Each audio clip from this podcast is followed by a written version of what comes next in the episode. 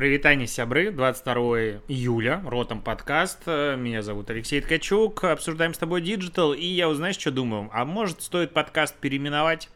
Мне тут э, люди пишут постоянно, что подкаст не могут найти, потому что ищут подкаст Алексея Ткачука и так далее. А логично, может быть, стоит назвать подкаст Native, ну, как блог, почему бы нет? Я подумаю об этом, надо будет перерисовать, конечно же, иконочку. А так, Вчера подкаст не вышел. А, очень простая причина. Ездил за город смотреть на свой дом, строящийся, и обсуждать со строителями, что там происходит. И все это так затянуло, что был домой только уже к вечеру и просто не успел физически записать подкаст. Сорямба, как говорится. А, что интересно у нас произошло в диджитале? Да, кстати, много чего, много новостей. Может, стоит подкаст записывать раз в два дня, потому что новостей так получается намного больше и интереснее. А, изучил то, как разный контент, как разные видеореклама влияет на людей и обнаружил, что видеореклама в ТикТоке намного лучше влияет на, запомина... не на запоминаемость, вовлекает аудиторию. Вот. И приводит большое исследование, его стяну себе в телеграм-канал с исследованиями, PDF-очку точнее, а, покажу там. Вот. А, это повышает вовлеченность и эмоциональную значимость контента. Причем значительно относительно соцсетей вовлеченность на 15%, а эмоциональную значимость контента на 44%. Если же сравнивать TikTok TikTok рекламу с обычной рекламой digital видео, то э, так э, получается относительно телека на 40%. Это топ-вью, ну, видимо, баннер, который перекрывает э, тебе TikTok, когда туда заходишь, он э, лучше, э, ну, повышает запоминаемость. А если говорить про InFit, то на 23%. Если же говорить про обычное видео, относительно э, обычное видео в интернете и TikTok сравнивать, то топ-юшный э, формат это плюс 29% э, к запоминаемости относительно, а, соответственно, обычных роликов, и InFit на 13%. 100%. Ну, прикольные данные, как бы э, методологии я что-то, честно, не сильно нашел. А, идем дальше. Павел Дуров рассказал о том, что за ним следят. Ну, точнее, тут э, The Guardian же раскопала, что э, этот разработчик Pegasus, ну точнее, да, Pegasus, который из Израиля, э, который занимался предоставлением различных шпионских программ и форматов для 唉 для того, чтобы следить за другими людьми. Короче, нашли базу из телефонов, больше там 50 тысяч телефонов, там были известны политики, журналисты и так далее, и Дуров был а, одним из них. И сам Дуров сказал, что ну да, я уже привык к тому, что а, мои телефоны все скомпрометированы, и он считает с еще 11 года, что за ним точно следят, поэтому, а, поэтому ему типа пофигу. И, по крайней мере, с 18 года ему было известно, что один из номеров телефонов был включен в список потенциальных целей наблюдения хотя, типа, источник из группы вот этой израильской компании это отрицает. А, он сказал, что, типа, кто получит доступ к моей личной информации, будет разочарован, потому что там ничего не найдет. Назвал а, пользователей Apple рабами, ну, очевидно, и вообще сказал, что Сейчас шпионы приложения могут э, взломать любой телефон на операционных системах iOS и Android, и нет вариантов э, для того, чтобы это решить, потому что компании сам, самим выгодно оставлять такие лазейки. А, тем временем Google сказал, что будет навсегда блокировать аккаунты рекламодателей, которые регулярно нарушают правила. И удивительно, что это появилось только сейчас, как бы такое заявление. А, в чем будет история, что если ты чего-то нарушаешь, будет обычное уведомление, типа реклама снята с показа. Дальше если повторное нарушение в течение 90 дней, получаешь первое предупреждение, аккаунт временно блокируют, и ты можешь его э, снять примерно через 3 дня, если ты исправил нарушение. Если же ты опять в течение 90 дней э, нарушаешь, тогда уже на 7 дней, и если уже потом опять нарушаешь в течение 90 дней, тогда уже блокируют. Такая вот долгая история, короче, денежки очень сильно, конечно же, нужны. Интересное исследование от Superjob. Uh, так, тут методологию а, опросили 1,6 тысяч uh, россиян из федеральных округов и 389 населенных пунктов с 14 по 19 июля старше 18 лет. Короче, спрашивали, поддерживаете ли вы обязательную вакцинацию, и оказалось, что больше всего поддерживают обязательную вакцинацию а, опрошенные с доходом от 80 тысяч рублей в месяц и больше и в возрасте старше 45 лет. А, вопрос был следующий. Одобряете ли вы идею обязательной вакцинации от COVID-19 всего населения страны, за исключением людей, имеющих противопоказания? Да, ответило 39% россиян с доходом от 80 тысяч рублей. В этой же группе против высказалось 48% и 13% затруднилось ответить. Вот такая история. С тем учетом, что в целом в среднем из всех россиян, которые опрашивали, поддерживают 28 а, процентов, э, ну, как бы, а, идею обязательной вакцинации. С доходом до 30 тысяч рублей 50 процентов противники, 30 а, процентов поддерживают идею и 20 процентов не определились. Интересно, корреляция между доходом и идеей обязательной вакцинации. Возможно, ну, здесь, конечно, знаешь, обязательная вакцинация, вот я не могу сказать, что я сам поддерживаю эту идею, ну, то есть однозначно сказать, да, за обязательную вакцинацию я не могу. Я хочу все-таки почему-то склоняюсь к каким-то нормам сегментации общества на вакцинированных и невакцинированных.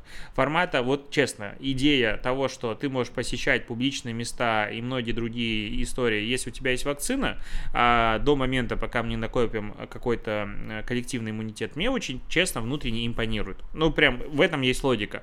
Только это должно быть не только кафе и ресторан, это должно быть намного больше больше э, различных э, таких как бы мест. И таким образом мягко как бы принуждать. Хочешь не вакцинируйся, пожалуйста. Ну, то же самое с больницами, формата там приоритизация, опять же, вакцинируем и так далее. И в этом случае, возможно, все будет как-то проще и легче. А вот именно обязательная вакцинация, ну, это реально какая-то, знаешь, э, не в то время живем. Все эти обязательные меры от, э, насел... от, э, как сказать, от правительства, которому не доверяет население, они не сильно э, убеждают людей в том, что это надо делать. Поэтому тут обоюдо такая острая ситуация. Вот если в принципе за вакцинацию, вот тут было бы интересно посмотреть на корреляцию между доходом и как раз таки идеи поддержания того, что вакцину надо все-таки ставить и что она спасает жизнь. Было бы интересно. Я, кстати, через недельку как раз иду ставить второй вторую себе дозу. А, Лувр и галерея Уфицы подали в суд на Pornhub. как тебе такой э, заголовочек статьи на составе? За что? За использование их картин в эротическом гиде. Тут Pornhub выпустил неделю или полторы назад эротический гид, типа, вот, посмотрите, какие есть маршруты, чтобы посмотреть условную порнушку в музеях. Ну, на самом деле, это как бы не порно, это даже эротикой сложно назвать, но в любом случае, типа, вот тут голые люди находятся, поэтому можно на них посмотреть посмотреть. И чего говорят? Что в галерее Уфица, э, где хранится картина какая-то Венера Урбинская, рассказали, что не давали Порнхаб разрешения на использование своих произведений, а в Италии есть кодекс о культурном наследии, который предусматривает, что для коммерческого использования картин музея необходимо получить разрешение, в котором будут обговорены условия и заплатить комиссию. Лувр также подал а, такую же историю, потому что, а, ну, потому что как бы нельзя, и это наша собственность, и пожалуйста. Интересно, а, вот, что они либо не знали о том, что давали добро, либо вообще, в принципе, не давали добро, и Pornhub сделал эту а, рекламу самостоятельно. Ну, окей, а, сейчас, а, вот знаешь, это ситуация, в которой, как мне кажется, Pornhub даже выигрывает от того, что на него подают в суд музеи за использование как бы их картин, потому что Pornhub скажет, ну, типа, чуваки, ну, серьезно, да. Ну, то есть, вот это вот нельзя показывать в рекламе, и, и вообще вы стесняетесь ноготы, ну, ладно, мы как бы уберем, конечно, но вы а, такие закомплексованные и странные ребята. Ну, потому что заголовок дальше читать особо никто не будет. Лувр подал в суд на Pornhub за использование их картин в рекламе. Ну, как бы все, все думают, что Лувр, конечно же, слишком не идут ногу со временем, назовем это так. А, новость появилась, что бывшие сотрудники WhatsApp Нирадж Арора и Майкл Донохью, Донохью создали новую социальную сеть Hello App – а, это сообщество для друзей и родственников. Найти друзей можно, зная только их номер телефона. Есть групповые чаты, личные переписки, сквозное шифрование, бла-бла-бла. Но э, в чем главный прикол? Главный прикол в том, что там нет рекламы и типа никогда не будет. Вот, и, соответственно, сейчас... Э, Представьте, вот что он пишет, представьте, что ваша лента не заполнена сообщениями, которые вам не интересны. Представьте, что вы видите то, что хотели бы вы, а не то, что решает алгоритмы. Представьте, что с вами общаются не как с продуктом это все свистеж, назовем это так. Я не верю абсолютно вообще ни разу в то, что люди, мы с тобой можем управлять своими контентными интересами, когда мы говорим про большое количество аудитории и усредненного пользователя. Тут куча народа не может поменять браузер по умолчанию или сменить операционную о, систему для поиска, поисковую систему по умолчанию. А мы говорим про управление информацией вокруг себя. Да блин, нет, невозможно. Алгоритмы появились как раз таки по причине того, того, чтобы вот как бы дать плюс-минус интересную ленту, потому что будут злоупотреблять, будет все ужасно. И это, вот знаешь, это розовые мечты. То есть сейчас идея того, что алгоритм это зло, мне кажется, ее можно плюс-минус хорошо продавать каким-нибудь инвесторам, и они будут видеть этом потенциал, забота о пользователе и так далее. Рекламы нет, соответственно, ну, ну как она будет зарабатывать? Никак, только инвесторские деньги, а потом что? В любом случае, какой-то монетизация должна быть. Платный доступ, я вот здесь что-то, честно говоря, сильно особо не верю. Это первый момент. Второй момент. Да, лента, которую ты сам управляешь, она хороша до первого, не знаю, года жизни проекта. Вспомни, каким был Телеграм и Телеграм-каналы. Все их читали, все обсуждали, охваты были чуть ли не 100% и выше. Был вообще восторг и казалось, вот это, конечно, мир. Посмотри сейчас, если у тебя есть телеграм-канал, ты понимаешь, о чем я говорю, потому что охваты рухнули просто в трубу. Я экспериментировал за последние два года с различными форматами. Публиковал много рекламы, публиковал мало рекламы, вообще не публиковал какое-то время рекламу, публиковал много контента, публиковал самый интересный контент, экспериментирую с разными телеграм-каналами и так далее. Если ты не накачиваешь сегодня свой телеграм-канал новой аудитории, у тебя охваты в заднице. Ну, либо ты делаешь прям мало контента, знаешь, это как такая Библия, ты, ну, Библию нельзя, грешно, наверное, сравнивать, это какой-то альманах, который ты ведешь, публикуешь что-то очень мало контента, очень редко, а, и вот задуваешь пылинки. И в этом случае у тебя все равно падают охваты, просто потому что вокруг слишком большое количество информации. Ну и чё? Ну, как бы, вот, пожалуйста, мир, в котором ты управляешь сам собственной лентой. В итоге охваты скатываются, и они уже значительно меньше, чем в Инстаграме, в котором у адекватного контента и адекватной аудитории охваты есть. Ну, твори, как говорится. Поэтому я не верю в эту тему. А, так, идем а, дальше мы с тобой. Тут у Олимпийских игр с 84 года впервые изменился девиз. Теперь называется «Быстрее, выше, сильнее, тире, вместе». Ну, окей, как бы, что сказать, вместе.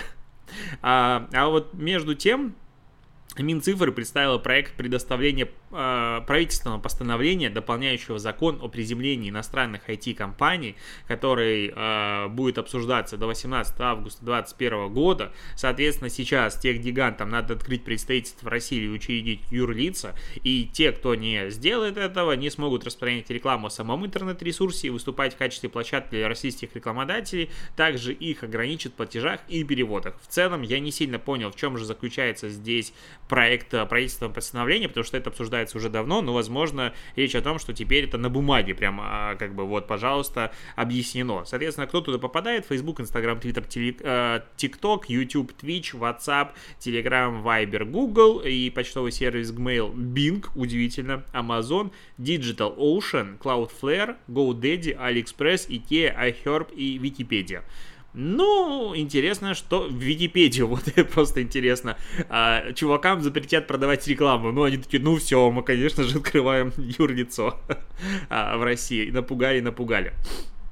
А, что э, рассказать следующим образом. Короче, я не знаю, э, получилась у тебя возможность посмотреть или нет трансляцию этого как его, полета Джеффа Безоса на ракете своей, которая напоминает член в космос. Я посмотрел, потому что я помню, как запускали первый пилотируемый полет э, SpaceX, и там было, блин, круто. То есть была какая-то графика, были э, онбордовские камеры изнутри, снаружи ну, такой прям движ, который продакшн, ты смотришь и думаешь, вау, Я хочу жить в том космосе, который вот этот вот, реально круто. Дизайн крутой, все крутое. Тут Джефф Безос, Амазон, думаю, ну, бабок у них минимум не меньше, скорее всего, намного больше. Их первый полет в космос, а, открывается туристический рай, а, в общем, космический туризм, именно косм космический, потому что по факту они-то взлетают в космос на 100 километров, а предыдущий полет был только на 80. И на самолете, давай посмотрим. Включил на телеке, и что-то такое говно было. Ну, то есть, вся трансляция заключалась в том, что пару раз показали камеру с ракеты с очень хреновым качеством. Ну, то есть, Роскосмос даже сказал, типа, ребят, ну это позор. И весь полет, а, по сути, показывался камерой с нереальным каким-то зумом и стабилизацией. Ну, прикинь, вбить на 100 километров ракета поднимается, и ее снимали. То есть была точка на экране дергающаяся, ее показывали. Ну, то есть ракета взлетела, с земли как показывали, так и показывали. Ну, и типа скорость и высота над землей. Все. Ни изнутри, ничего. Ну, какая-то была аудиотрансляция. Почему так? Я вообще не понял. Ну, то есть, такое классное, интересное событие, которое не показали. Ну, то есть там же э, камеры, которые на самой, э, э, как бы, на этом модуле, их же можно было все утыкать, показывать в разные стороны, как хочешь. Ну, вроде есть технологии для того, чтобы показывать, транслировать оттуда реал-тайм картиночку. И изнутри, как они летают. Ну, это же реально круто. Ну, я бы на это посмотрел. Ну, интересно было бы. Ничего подобного. Все было очень скучно, очень криво, и, ну, трансляцию смотрел полмиллиона человек. Я думаю, ни один я был разочарован именно самим качеством картинки, потому что смотреть было просто не на что. Но при этом, после вот этого приземления, Безос дал интервью, в котором сказал, что, чуваки, спасибо вам всем, вы, вы оплатили, по сути, мой, мой полет в космос, и он сделал, э, объявил о двух благотворительных выплатах, и не, не хухры-мухры, по 100 миллионов долларов он перечислил шеф-повару и телеведущему ведущему CNN на их э, социальные проекты. Ну, короче, вот шеф-повару и телеведущему он перечислил по 100 миллионов долларов на их социальные проекты. Молодец, красавчик. Э, а я думаю, когда же полет в космос подешевеет, потому что от 200 до 500 тысяч долларов платить за полет в космос за 10 минут как бы дороговатенько. Но в целом, наверное, это крутой опыт. Я бы хотел. Ну, то есть, вряд ли кто-то бы сказал, нет, я не хочу полететь в космос, я вот хочу, надо копить бабло. Надо копить а, бабло. Так, Netflix подтвердил, что добавит в сервис мобильные игры без увеличения стоимости подписки.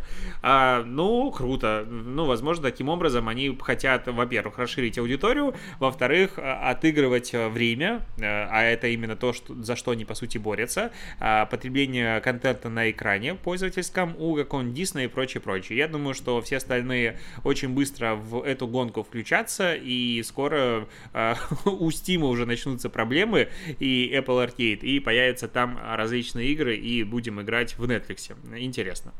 А, к новостям из России. Что у нас произошло? А, есть ВКонтакте, социальная сеть, прекрасная, которую мы с тобой 100% знаем.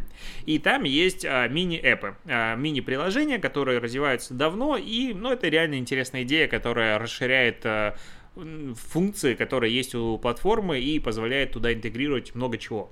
На вкладке, конечно же, с поиском и приложениями, там уже какой-то, ну, просто ты заходишь, если ты тут заходишь редко, такой, вау, это что?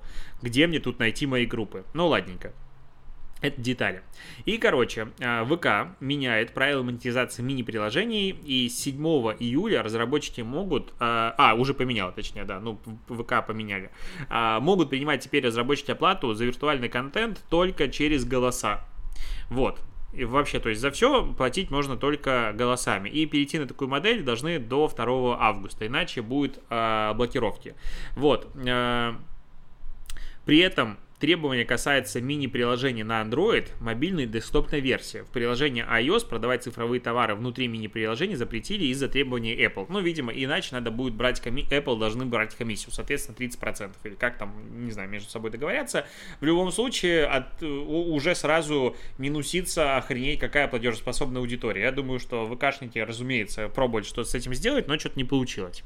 Ладненько. Но здесь появляется второй прикол, который заключается в том, что суммарно, вот ты продаешь, допустим, 100 голосов, а, и как бы, я не помню, сколько стоит голос, но разработчик получит а, примерно 55% от стоимости э, заработка, потому что комиссия берется 45%, это соцсеть, плюс еще, если ты вводишь менее 5000 голосов, то авторизированный какой-то агрегатор Apps Centrum берет на себя до 4% комиссии от суммы перевода, короче, суммарно получается под 50%. И в этом случае а, действительно ВК очень сильно напоминает Facebook, у которого есть а, бейджи, а, и вот эти вот, ну да, бейджики покупаются. Ну, в России, по-моему, они то ли не запустились, то ли никто этим не пользуется, не суть. Такая монетизация появилась в Америке, и там я считал, что скрытая комиссия доходит 50% плюс. Просто по причине того, что а, как бы люди покупают эти бейджи условно по 2 цента, а ты, когда их а, получаешь и выводишь, то ты выводишь их по одному центу. Ну, там в зависимости от, а, опять же, пакета, который аудитория берет, но это примерно такая комиссия, которая такая, ни хрена себе, что за фигня. А ВКонтакте говорят о том, что как бы изменения не коснутся физических товаров, но при этом а, вот этот переход на голоса должен обеспечить процесс оплаты, сделать его более безопасным.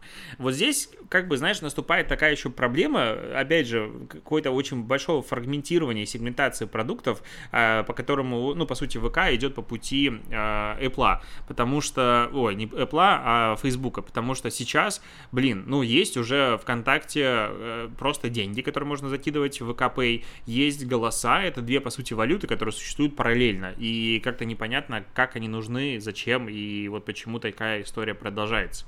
А, последняя новость, которую хочется обсудить, что в этот, э, как он называется-то, Клабхаус сегодня открыл регистрацию для всех, и там был э, wait-лист на 10 миллионов э, людей, и отправил всем приглашения, и теперь в Клабхаусе можно зарегистрироваться любой. Вот как бы ничего себе новости. Сейчас туда как попрет, конечно же, куча народа полетит.